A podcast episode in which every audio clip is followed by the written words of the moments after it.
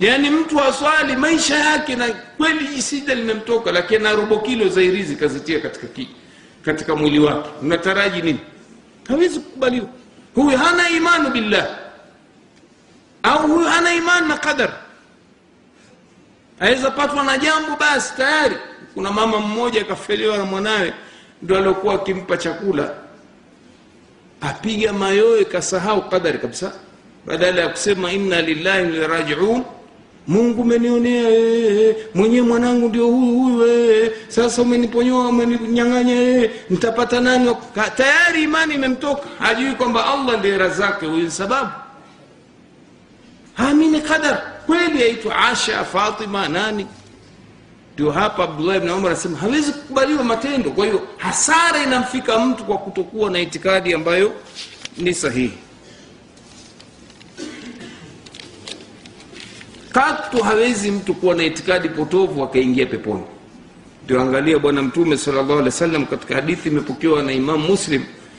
Anasema la yasma bia rajul min hadhihi lumma yahudiyun wala nasraniyun thumma la yuminu bia illa dakhala nnar asema hakuna yoyote katika mtu atakayesikia habari zangu mimi katika umati huu awe ni myahudi au mnasara kisha akawa hakuniamini yaani mimi mtume hakuniamini. Isipokuwa huyu atakuwa ni mtu wa motoni. Kuna shekhe mmoja maskini aliteleza. Shekhe mkubwa kabisa siku moja alipokufa popo huyo nyuma huyu. Kabla ya huyu. Alikufa akaponyokwa. Alikuwa kwenye kipindi chake cha aljazira siku ya jumapili. Kamwombea maghfira kamwombea nini nini. Pale pale watu wakapiga simu ulimwenguni. Ambia shekh umejisahau huyu kafa kafiri kisha kufa kafiri wewe ndio basi tena. Angalia mtume ataka kumwombea maghfira ammi yake kafa kafiri.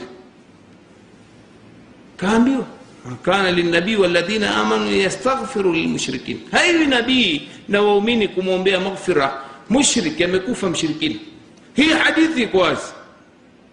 Wako wengine mpaka baadhi ya wanachuoni wasema hii dini ya unasara dini ya kiyahudi ni adianu samawia si kweli? Ni dini za mbinguni? Hakuna. Dini ya mbinguni ni moja tu jama.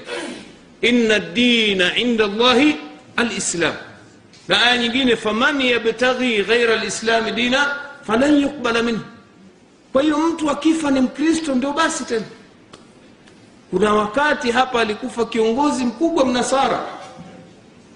Kuna baadhi ya mashekhe mkoa wa kagera wamwombea ingie peponi. Wameitwa kwenye shughuli za za maombolezo na wao waomba. Mungu amwingize peponi. We namna gani wewe? We umesoma dini? Au ni wadhifa tu unafanya kazi? Dini yetu imetukataza kabisa. Ukishakufa wewe mshirikina basi. Mtu kama hajakufa kumwombea laana mkafiri haifai